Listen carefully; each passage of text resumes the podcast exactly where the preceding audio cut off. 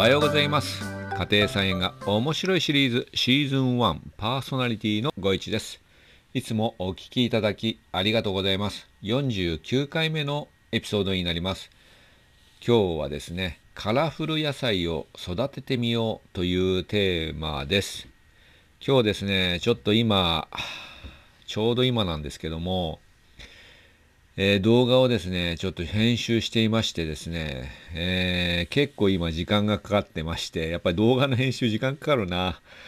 えー、その合間にですね、音声配信の収録を行っております。それで、えっ、ー、と、今日ですね、えー、カラフル野菜を育ててみるということで、何かというとですね、去年ね、これね、作ってみたんですよ。で、非常に、まあ、楽しかったというかですね、えー、なんか心がね、ウキウキしたので、ちょっと思い出しましてですね、今日ですね、雨降りましたけども、種買いに行きました。で、いつもと違うホームセンターに行ったらね、ありました。スイスチャード。で、日本名でね、西洋普段草と言います。今、ここにね、パッケージがあります。えー、なんて書いてあるかというと、えー、アイディアルってなんだろうな。アイディアル？西洋普段草。カラフルで楽しいスイスチャード。坂田の種ですね。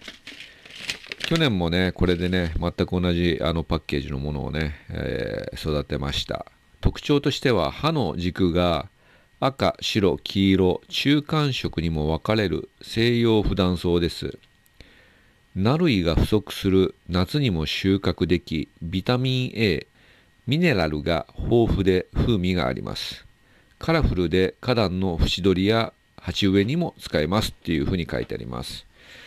で、品種はですね、品種っていうのかな、か、属名って書いてありますね。赤坂、赤座族、原産地、地中海沿岸ということで、なんか結構夏にも強いみたいですね。それで、えー、っとね、これね、本当にね、赤、オレンジ、黄色とかあって、えっ、と、調べてみると、レインボーチャードとも言うそうなんですよね。でね、ここで気になってくるのが、チャードってなんやねんっていうことで 調べてみました。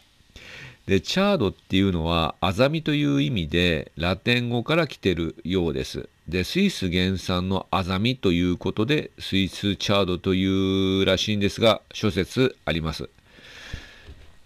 で、なんかアメリカ人でウェイバリー・ルーっていう方がいらっしゃってですね、何をしたのかちょっとわかんないんですが、えー、多分なんかいろんな研究したんだと思うんですけども、で、アメリカで、えー、スイスチャードで、なんでそういうふうに呼ぶのかなと、理解に苦しむなと言ってたそうです。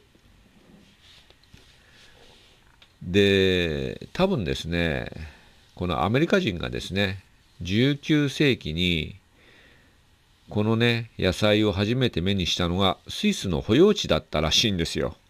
それでスイスという枕言葉がついているそうです。でどうやって食べるかというとですねこの葉っぱで作ったおにぎりですねスイスチャードでですねインスタグラムを検索するとですねたっくさん出てくるんですよ。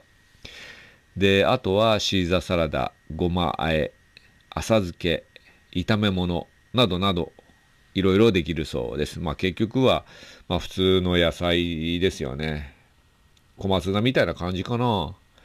で、僕はね、去年作って、結局サラダしか食べてなかったので、まあ今から育てて、まずはおにぎりを使って、インスタグラムにアップしてみようかななんて思ってます。はい。というわけで今日はね、ちょっと短いです。あのー、今ちょっとちょうど編集中でですね、動画がね、やっぱりね、時間かかるんで、えー、っと、そっちにちょっと気がいて申し訳ございませんでした。今日はこの辺で終わりにします。コメントいただきましたら嬉しいです。今日はカラフル野菜を育ててみようというテーマでした。このエピソードは毎朝5時に配信しています。あなたにとって素敵な一日となりますように、また次回お会いいたしましょう。ご一がお届けしました。それではさようなら。バイバイ。